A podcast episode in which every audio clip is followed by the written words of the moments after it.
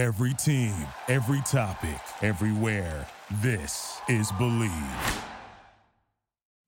On this week's episode of Damsels in the DMs, I mean, truth be told, and I'll be like completely vulnerable, I feel like sometimes this industry can be very hard and can be very cold. And it makes you in turn want to become those things. And I think that that's like antithetical to almost the recipe of what we do, right? Um, which requires a lot of joy and a lot of passion, a lot of fun and freedom. Um, and so learning to stay soft in a callous world is the challenge. This message is intended as a reminder that we are not licensed professionals, not psychiatrists or psychologists. If you have a serious problem, please seek professional help. The National Suicide Hotline is 1 800 273 8255. That's 1 800 273 8255. There's some damsels in the DM. Yes, queen. Tell us what's the vibe. Uh-huh. What's the vibe? There's some damsels in the DMs. DM. DM? Please tell us what's the vibe. DMs, DMs. Yeah, we see them. Yeah, we read them. DMs, DMs. We don't need them. We just leave them. Please. Yeah. It's going down in the DMs. Bye. Hello, everyone, and welcome to another episode of Damsels in the DMs. I am Lauren. And I'm Alejandro. But Alejandro, how are you doing? How am I doing? Yeah. Grateful and groovy. I, I usually, that's my typical response whenever I'm asked that question. And I feel like it's very appropriate now. I had, today was just wild. Like, I got two requests for some audition tapes. I was kind of like, oh my God, how am I going to do this? And They're your new everything I gotta agent? Mhm. Wow, that's And, uh, great. It was cool because it was, it reminded me of how fun yoga is. I haven't, Hmm. I'll do weights. Did it stuff. revolve around yoga? Yeah, one was like a, um physical fitness or like a physical therapy like app sort of uh, commercial, and I had to like do some improv like exercises with like dumbbells, yoga, whatever. And like the dumbbells I'll do regularly, but yoga I kind of let fall by the wayside. And yeah, just getting into it back again. And today I was just like, oh, this let me let me incorporate this into my morning routine, which I'm not so good at being so disciplined at. But how are you? You know, it's so funny that you're doing yoga because you know what your old friend Lori did the other day for one of her auditions? what happened? She brought old Brian and Ernie to the subway because I wanted to record my audition in the subway. Um, I know I'm a Oh. crazy person because because the director was it's a old play and he wanted like a new take on a character and he was talking about how like this character would be doing it at um 42nd Street that she's there like trying to entertain people at the subway. And I was like, you know, if I stand in front of my self-tape backdrop, like I'm not going to have that like same kind of frantic energy that you do when you're at the subway. So I like put my blazer down on the ground in the subway and made Brian. I took the mics that I bought for the red carpet, uh, clipped it on, put it in my phone, and uh, made Brian sit there holding the phone as I went and did my little monologue. I love it. That's so cool. Ah, I, my first reaction was like, "Well, what do you do about the volume?" But I mean, that has to be like an easy fix. The mic, that's why. That's because the yeah. the mic is the mics are amazing. I mean, really, like they elevate the sound so much. It's insane. Like it was horrible sound. Brian couldn't hear a word I was saying. And the same with my friend Ola when we were recording the red carpet interviews at Cannes. And unreal. Really changes the game. I love them. Well, I'm glad you mentioned that because we will be seeing the damsels at an upcoming Nosotros event. Nosotros is an advocacy organization that stands for Latinos in the entertainment industry, and they're doing a pride event on June 27th is when the Nosotros event is taking place. June 28th is when Tonatiuh's event for This Is About Humanity is taking place, which maybe there's an opportunity for us to bring the damsels there and you know, explore what's going on and share with our listeners. But Yes, we can definitely put the link in our bio. I know somebody who's really good at putting links in our bios. already there, if you want to click on the link in the bio, you can find out more information about this is about humanity. And today we have Donatiu Elise Raras. I had to sing it. I don't know why. When I first saw it, it was just, You love it. I love it. I absolutely love it. Love that you love it. And it sounds so beautiful. So I'm like, please continue. Mm, I mean, right? I need to create a whole melody for this intro bit just to introduce Tonatiuh. I mean, what a talented storyteller and advocate for different communities, diverse communities, important communities that need voices like Tonatiuh's to be able to elevate and create awareness for all that is going on. I mean, I had a feeling this was going to be a very special episode. And I feel like I say this all the time, but this one was dope. I mean, damn. yeah, no, I feel like I learned a lot and everything that he spoke to. I mean, uh, my favorite part about this podcast is learning about people's very unique paths, you know? And what was particularly special about this one was how a DM influenced his success. Uh, the power of DMs. We celebrate that. We've been celebrating that here, but now it's it's amazing to see that another person's experience solidifies and cements the significance of a DM. So, with that, let's get into it. Oh my goodness. Today we have Donatiu Elise Raras. Hello, hello, hello. How are Hi. you? Well, I'm doing well. How are you? Magical now that you're here. Finally, we have you in our presence, in our midst. uh, thank you so much for coming on, though. It's been a wild ride, I'm sure, of this year alone with the strikes that are happening, with advocacy work that you're doing. So I'm super, super excited to get involved, not only in understanding your path as an actor, but also as an activist. Yeah, no, I'm happy to be here. And you're right. It has been nonstop go, go, go for the world. I feel like uh, no matter when we, when, whenever we start thinking that we, we're going to catch a break, we end up uh, just having another b- battle to climb. But at least these thighs are going to look good climbing those battles, right? that's right. yes. So, do you think that you could walk us through your background and tell us a little bit about how you got to where you are today? Yeah, absolutely. Well, uh, I'm a Los Angelino, born and raised. I come from a Mexican Nicaraguan family. And I don't know. Well, okay, so someone always asks me, like, how did I come to acting? And I'm like, well, as a queer femme kid growing up in Boyle Heights, I think your first acting job is to survive, right? Like, That's a good point. Yeah. no, really, truly, because like you have to learn how to code switch just as a means of survival. And I ended up just falling in love with with theater. I think I started when I was in uh, my freshman year in high school. What And I was just your loved- freshman play? the first play I ever did was The Diary of Anne Frank. Oh. But uh, I just remember like being on stage and like sobbing, like it was so moved by the fake reality that we created in the world, and it just opened me up to really having compassion to other people's stories, and um, I wanted to have that kind of impact in the world. I wanted to be able to change the way that we see each other and create a more empathetic and tolerant society by means of doing so. Um, and I also think theater and acting is subversive, and so like oftentimes we um, spearhead culture uh, before it's popular. Yeah. Mm. So, growing up in Boyle Heights, you've now been on an ABC show, you have a Netflix feature coming out. How does that feel for you? And also, when do you think things started to click for you? Um, honestly, it feels surreal. Um, I think because like there's two versions of expl like of that feeling. Like there's the the day to day, which is just okay. Here's another audition. Here's you know I've got to go do this. I've got to do that. And so it feels like oh yeah, I have a job now. Like so now I'm focusing on the work, the work, the work. And so like that part of it just feels like great, another job, another job. Let's go, let's go. You know whatever. But the part where I actually get to sit into it and feel proud.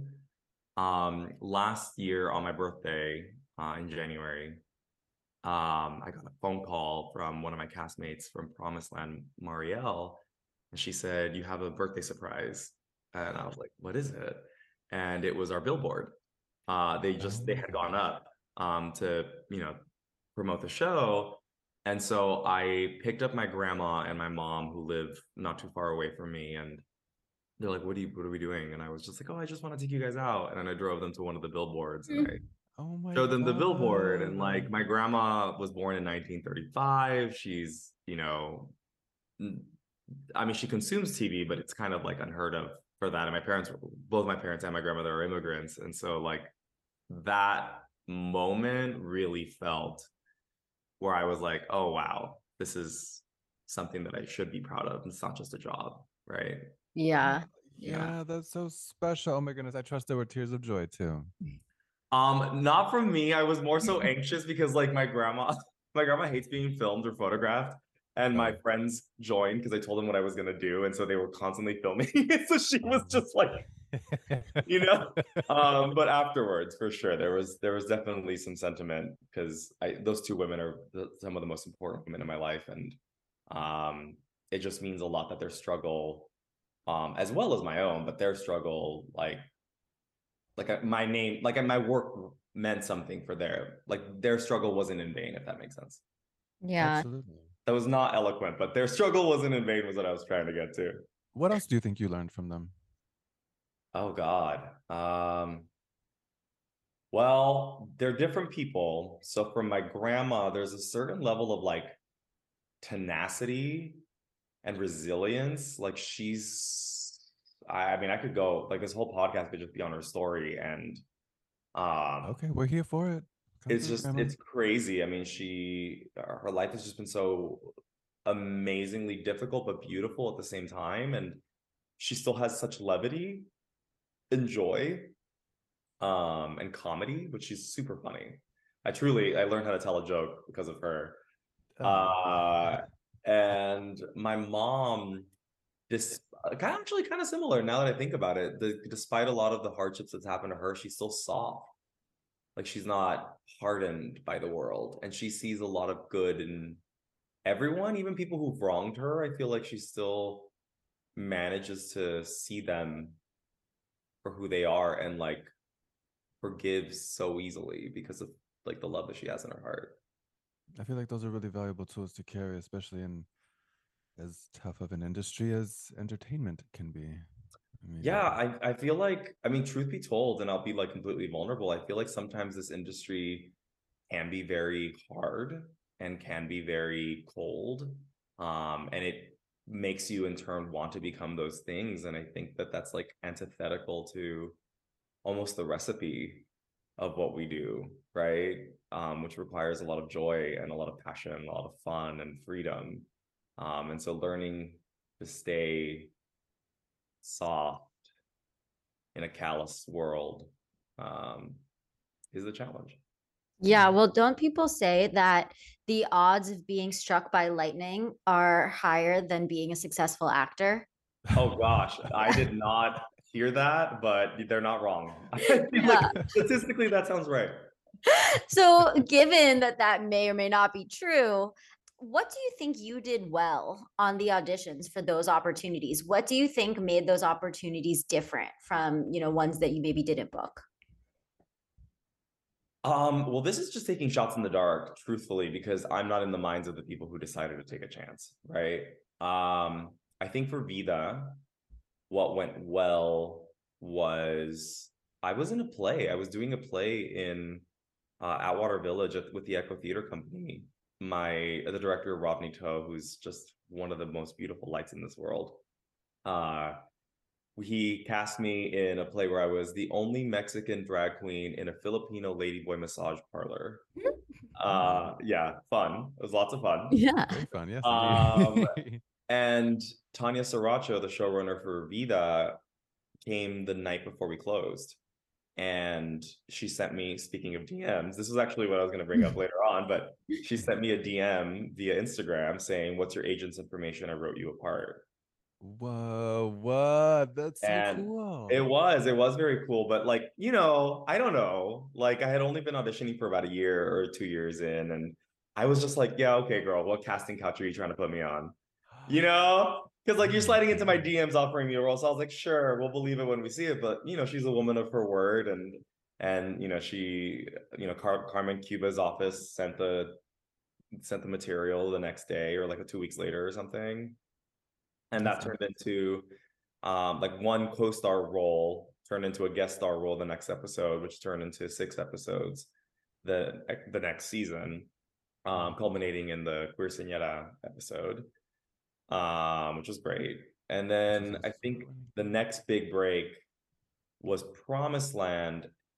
And that one, I was really unapologetically honest when I got offered the role, I I was skeptical about taking it. Like I actually was considering not taking it.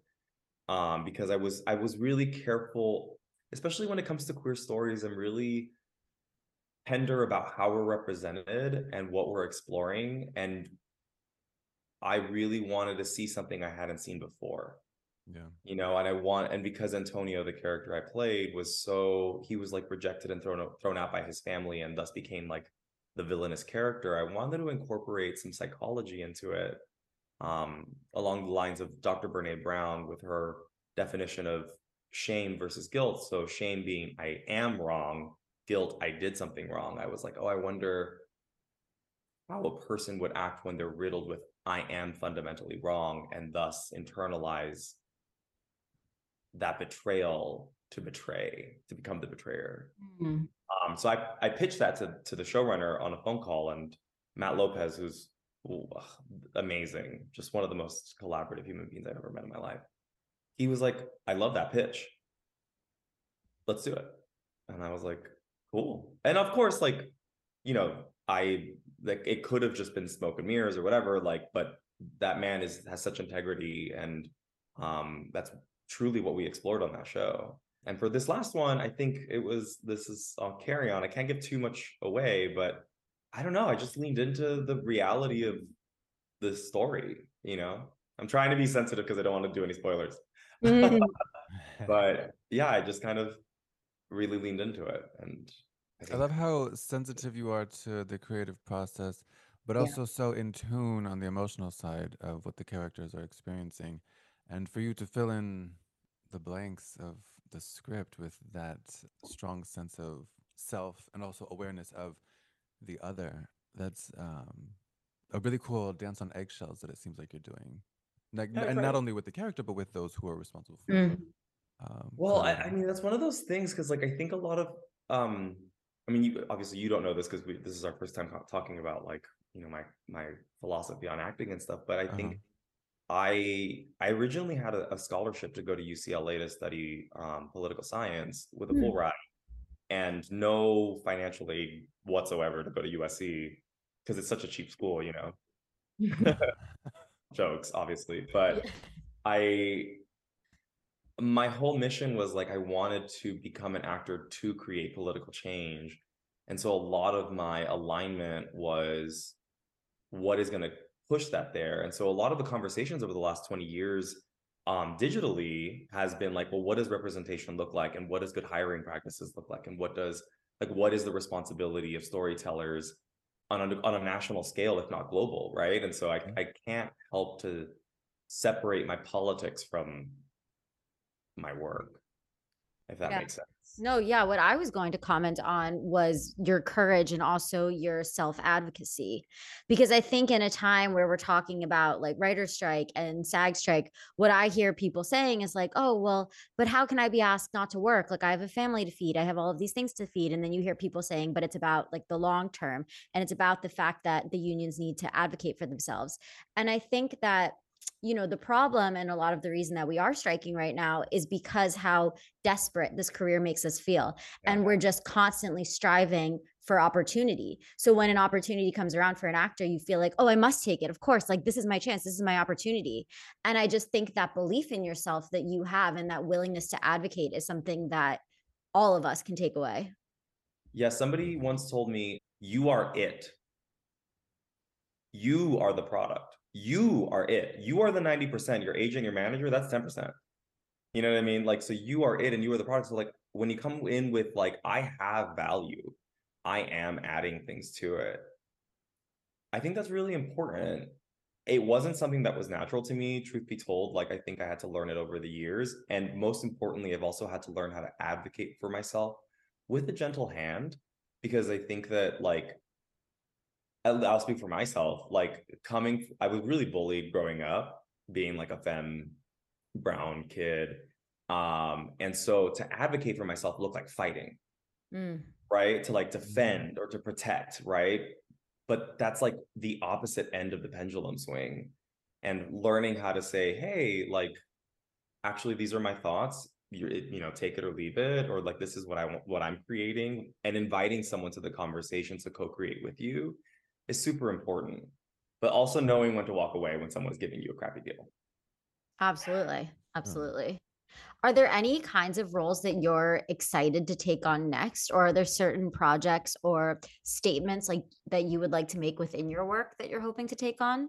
Yeah, there's two. So it's funny because I like I hope it's not too transparent, but like you guys did send an email earlier about like some questions that you may ask, and I love the fact that you put that you put you phrased it like manifestation in the email because um I feel like the roles that I have gotten almost mirror what I'm currently experiencing in my life or what I'm calling into my life. So at a time when I was looking to really express my feminine side and my uh, fun side, I got Marcos. In a time where I was looking to heal from, you know, wounds or where I was looking to heal or to explore what masculinity looked like inside of my own body, I got, you know, Antonio. And so I'm like, as I'm going into this next step in my life, I'm like, oh, what am I calling in? And I am calling in like a great love. I would Mm. love to be in that world, you know, to find softness and nerves and excitement and a hero's journey, if that makes sense. That's amazing. I'm a firm believer in manifestation, and I think when we really are aligned with, you know, positive thinking and intention, and even thinking outside of ourselves about the impact that we have on others, it's why I agree with you. It's wild how opportunities come into our paths and totally kind of fit what we're experiencing right in that moment in time. That's so ah, It's you're aligned. You're isn't it? aligned. Yeah, exactly. It's so funny because right before you came on, Alejandro was telling me about how the universe was answering my calls and how like Mhm. opportunities were coming about. And I was like, but Alejandro, why are they like doing it all in the same day? Like, couldn't they have like spread apart these calls a little bit? He's like, no, you you answer when the universe calls. And the other thing too is like the universe has a funny sense of humor, you know? It's like we may ask for XYZ, but then it's going to give you elemental P to see if you can handle all at the same time. And we're Mhm. more than capable. So, you know. For sure, we're more than capable, but girl, I don't order alphabet soup. God damn. That's the quote of the episode.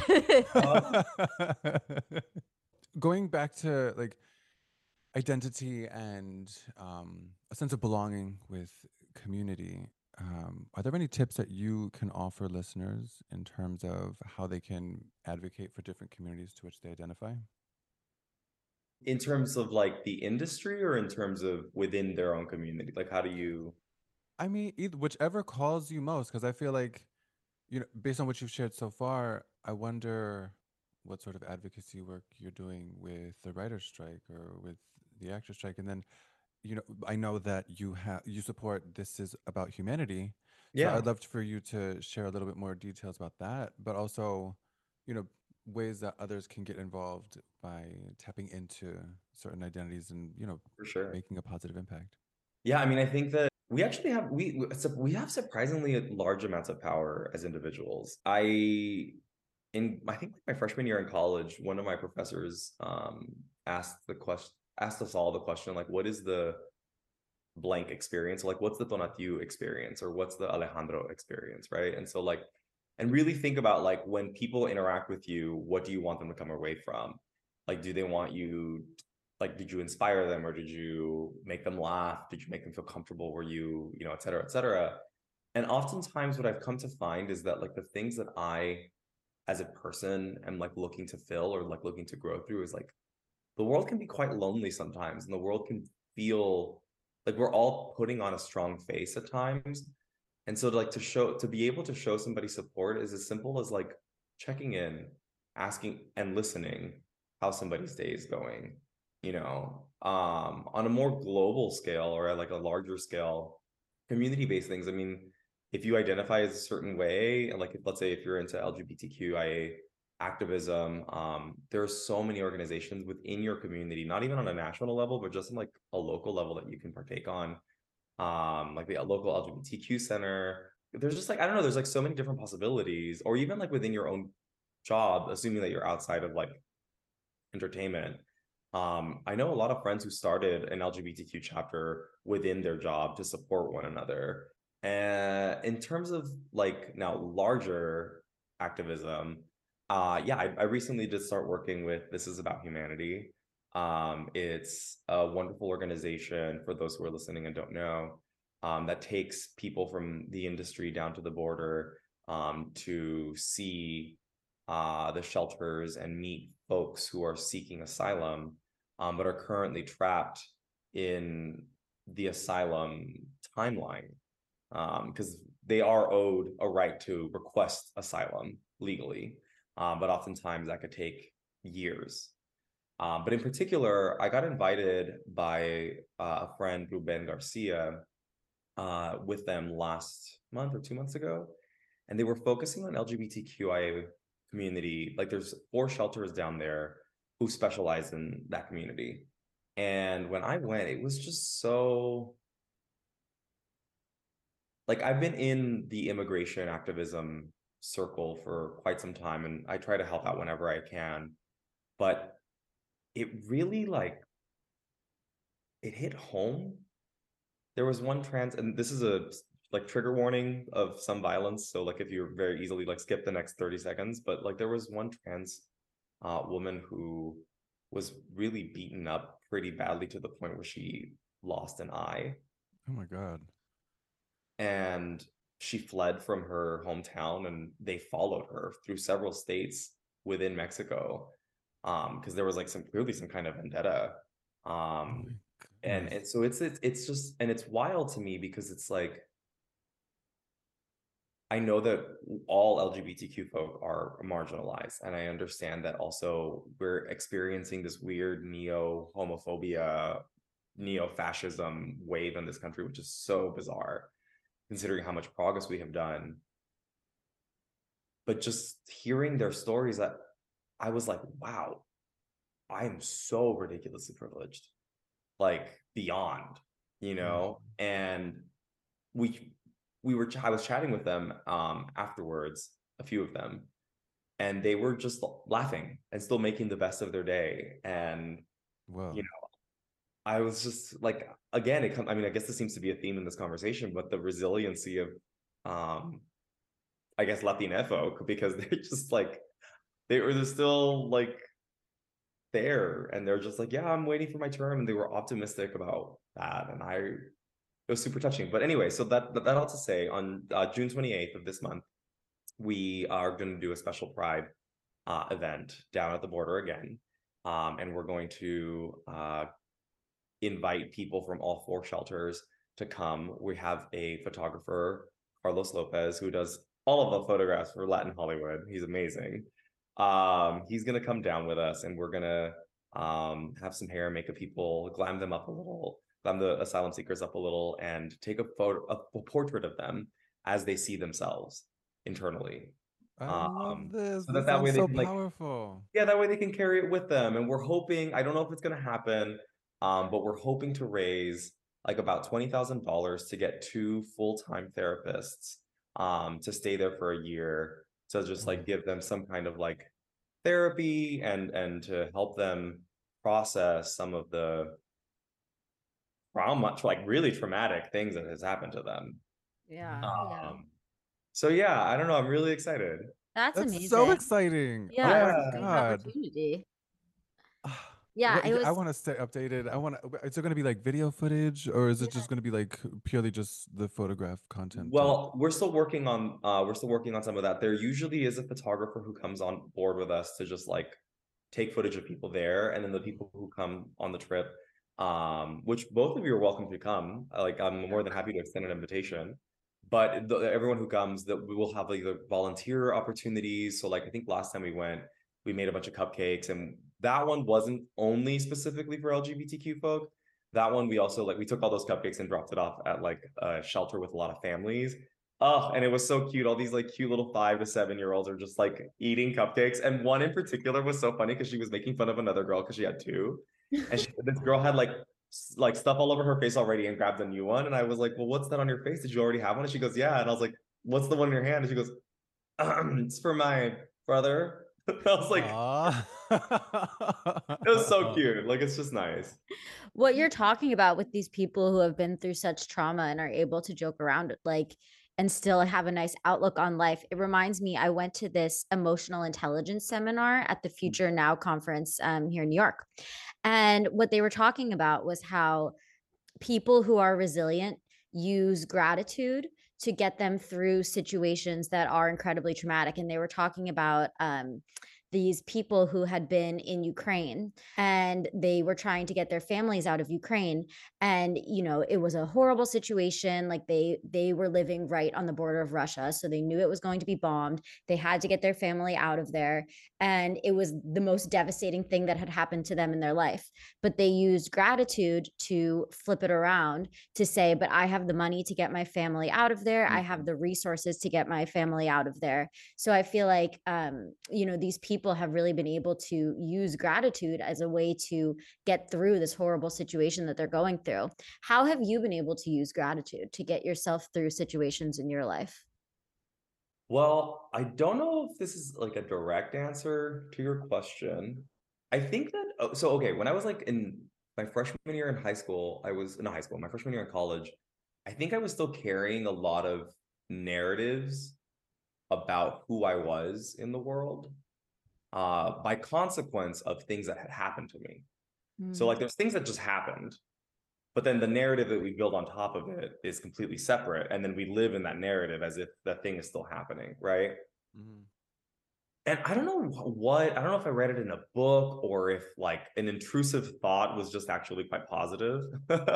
but like my spirit said, I need you to buy a journal.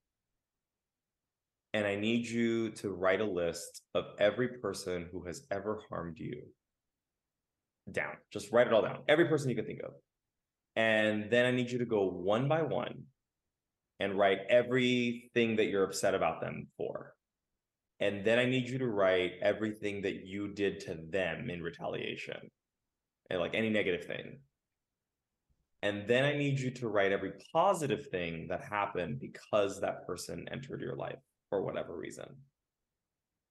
And then I need you to forgive them because the positive things wouldn't have happened if the negative things also weren't part of it. And then the last part was I then you need to apologize for the things that you have done in return. And I did that for everyone. I did it from like my stepdad down to my childhood bully, down to like the person who cut me off at the red light. I was like, you know, screw you, you know, whatever. But, I realized that, like there was a certain reframing that I had where it was like, it was unfortunate that some things happened in my life, but if they hadn't happened, I wouldn't have gone to the school that I did. I wouldn't have been able to go to the college that I did. I wouldn't have had the courage to pursue acting. I wouldn't have met such beautiful people. I wouldn't have had this experience. And so like my life wouldn't be what it is if it wasn't for those negative things that also happened. And so to a certain extent, it's like almost saying thank you when things went wrong. Because we don't try to make things go wrong Mm. you know, but we grow and pivot from it. It's kind of like a piece of salt or sand inside of an oyster. Like that's how you grow a pearl because they're trying to protect themselves from the pain of the sand in their mouth. I, I love love, that. that. example, but I also love, um, which you've already said too, like the restructuring of an experience. Like be, I, the way that you are describing, it sounds like you're just building a roadmap toward gratitude while still ref- not reframing the memory of an experience, but just like really kind of identifying milestones in which life would not have been the same had that interaction not been there. That happened, yeah. Yeah. I'm really glad I asked that question. Thank you for answering that and being with me on the fly. we are grateful for this question. That's Yeah. I'm not being over here like Rapunzel. Just let me take that hay and turn it into gold fish.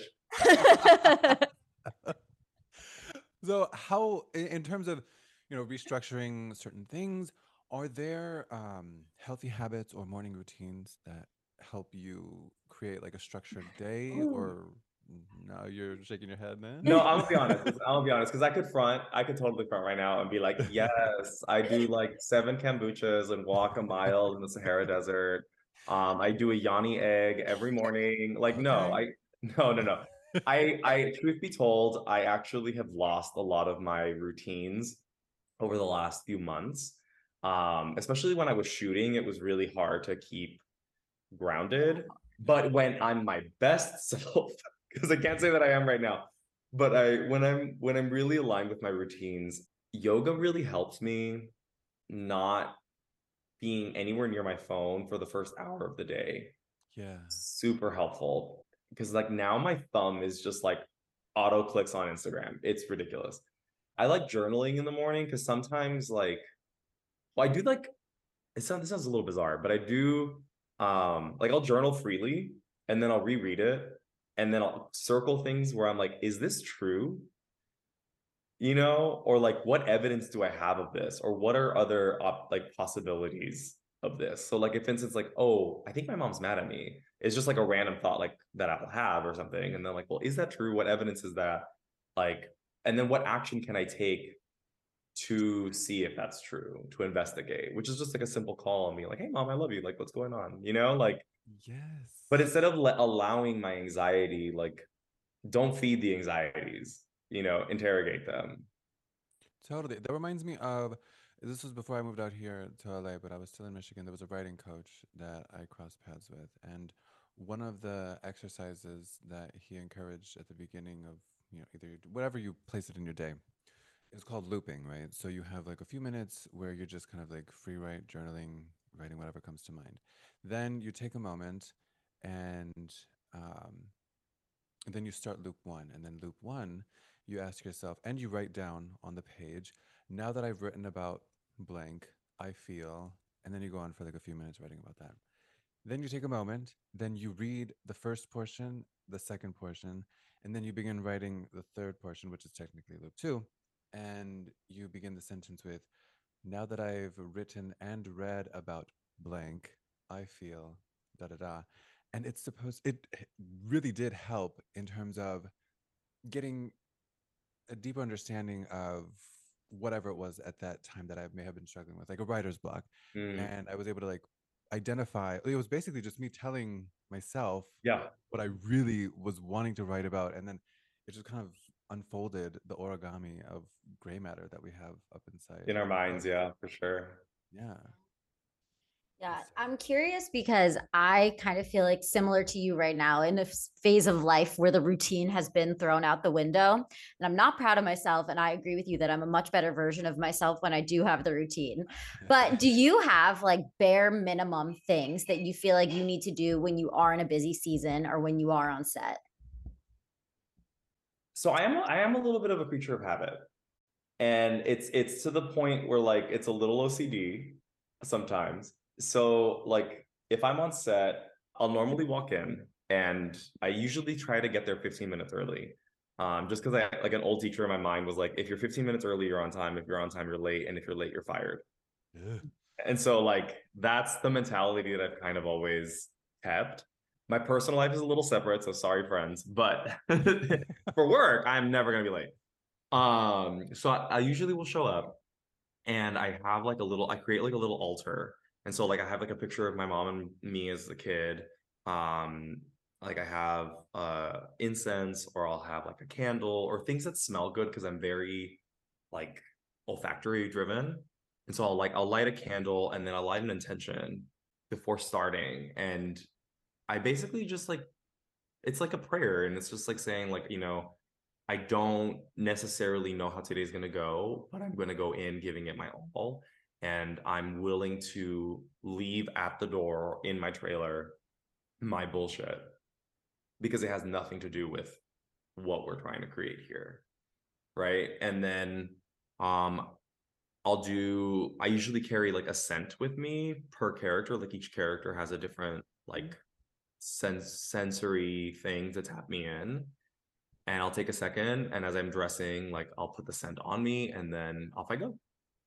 Um so that's like my routine specifically for like acting work. How do you decide who gets which scent and which Oh, has been the favorite scent? They, you know, and it's funny, I don't ever use the scent again in my personal life. No, because I don't want to get in, I don't want their crap on me. Yeah, that's true. but I don't want it. Um, no, I don't know how I decided. It just kind of comes like because like as I'm as I'm putting on the clothes, I'm like, oh, like normally people put on cologne or a, spe- a specific type of deodorant, um, and it'll like you know get you. Like Antonio was this oil that I found at the Melrose Trading Post, and like I, the it was like so old that like the oil had rubbed off, like the the tag had rubbed off, so I didn't even know what the name of it was. So like I don't know, I was just like, there it is. It's just for him. Please tell us about the funniest, wildest, most intriguing, or inspirational DM that you have ever received. Okay, well, the most inspiring one was the one that I told you earlier. I think the wildest thing that ever happened is when I DM'd someone. Uh, I D- like there was this guy who like had a yacht or like a boat, and like a bunch of like cool queer folk who like would go out onto the boat. And I was like, I added their Instagram account, and I was like, yeah, this looks cool. And he goes, you want to come today? And I was like, yeah. That's And did you go? I did go, but honestly, children do not be going on random men's boats. No. We saw White But- Lotus. Damn. We- I know these gays are trying to kill me. Uh, well, no, these gays were just trying to have fun, but we Okay. it was great. It was awesome. Like we we had like such a lovely time, and and fortunately though, I did do a little due diligence because there was a bunch of mutual friends that we had in common. I was like, is this is this real or am I gonna get like kidnapped? I mean, well, yeah. how did you stumble upon the posts or the, the yacht stuff in the first place? Or was it through I, I think it was like a suggested thing, or either that or like. So one of my friends got tagged. I don't really remember. This was like four or five years ago. I was recently at Cannes and I, At film festival. The film festival, yes. Oh, how was it? it was amazing and um my boyfriend and i were really fascinated by the yachts. So we were just like sitting outside drinking watching these people on their yachts. It's like a new type of you know people watching. But we got like so into it that we were looking up the yacht finding who owned the yacht and then watching people basically like beg their way onto the yacht. It was like a whole new type of club promotion and people they have like a chair outside the yacht where people take their shoes off before going on. And people were like doing that who i don't think were invited onto the boat. And then they were like begging these poor people who worked on the boat to come To on. in? yeah so it was like yeah people like knew about it on instagram or something that like i don't know that they were doing something. But anyway we were like really monitoring this guy named vincent his yacht. And vincent is like this older guy. I don't know but people love his yacht. I mean the, the amount of traffic that that guy was getting on his yacht Sponsored by Vincent's Yacht. yeah Sponsored by Vince's yacht. That's it. All Listen. overseas. so Well, anyway okay. What's that Sandra Bullock movie, Speed Two, with where it's like a boat running away? Love that. oh my Uh. god. Well, Speed One with Keanu Reeves. My goodness, that was Yeah, that was a bus though, right? Like an uh, that was a bus. Yeah, yeah, that was a bus. Yeah, yacht chasing. I didn't know that was a thing. yeah who knew who knew but i mean you've kind of engaged in it right so Yeah, Listen, I didn't chase. I just I simple DM, and they said come on board, and I said toot toot. You know, like oh. well, this week's DM of the week asks, "What are three reasons you like your favorite color?" Mm. and do you have a favorite color Oh yeah, what is your favorite color first? Okay, growing up, it was orange because my class, my student, like my my graduating class from high school was orange, but and it was like just vibrant and fun. I would never wear it though. I look ridiculous in orange. I honestly think that recently I've been really attracted to like olive green, if you could not tell. yeah Gorgeous green in the background. Yeah. Um, it's just I don't know. I don't know if it's because I'm a freaking Capricorn or it complements my skin tone or it creates a level of like calm and sereneness. But yeah, I think like a little olive green is the moment. And those are my reasons. And those are the reasons. Great All answer. right. Yeah. There we are. There we are. Well, can you please take a few minutes to review for our listeners not only the projects that are coming up that they can catch you in, but also how we can follow you and support This is About Humanity and so Yeah, on. absolutely. So, um, in terms of uh, future projects, we have uh, Carry On, which is going to come out on Netflix. Um, it's got an amazing cast: Jason Bateman, Taron Egerton, um, Danielle Deadwyler, Sofia Carson. Um, so it's pretty jam packed. It's a lot of fun. Um, I think that comes out at the end of this year. Uh, and then if you want to listen to some of my writing, you can check out Love and Gravity, uh, which is a, is a podcast Uh, I'm, I think I'm episode three, Hadas Padrinas, and that Yes, is which came out last year. which came out last year, and that's available on uh, Spotify and Apple Podcasts. Mhm. Uh, what else? Oh, you can follow me on Instagram, uh, TikTok, and Twitter at I am Tonatiuh. Uh, but only follow me if you like dry jokes, uh, political humor, and drag queens. I like all those things. So Great, beautiful. then jump. Then come on board. well, thank you so much for being here. You were such a joy to talk to, and we are so grateful for you taking the time. Yeah, you are amazing. You are Thank amazing. you. What a treat. Oh. All right, everybody. Well, thank you so much for tuning in to another episode of Damsels in the DMs. well, don't forget to subscribe, to send us a review, to like any sort of content that we have on social media or on the podcast platforms that you listen to us at. And we are always ready for your DMs, your voicemails, your letters, everything. Tell us what's on your mind. Send us an interesting question. Yes, and we'll post who's coming on um, in the coming weeks so that you know who you're asking questions to. And as Alejandro said, please subscribe, rate, and review on all of your podcast platforms. Rate and review, please. Anyways, uh, All until right, everybody. Next time. Down in the DMs. Bye. Bye. DMs, DMs, we don't need them, we just leave them. Please. Yeah. It's going down in the DMs. Bye. Thank you for listening to Bleav. You can show support to your host by subscribing to the show and giving us a five star rating on your preferred platform. Check us out at Bleav.com and search for B L E A V on YouTube.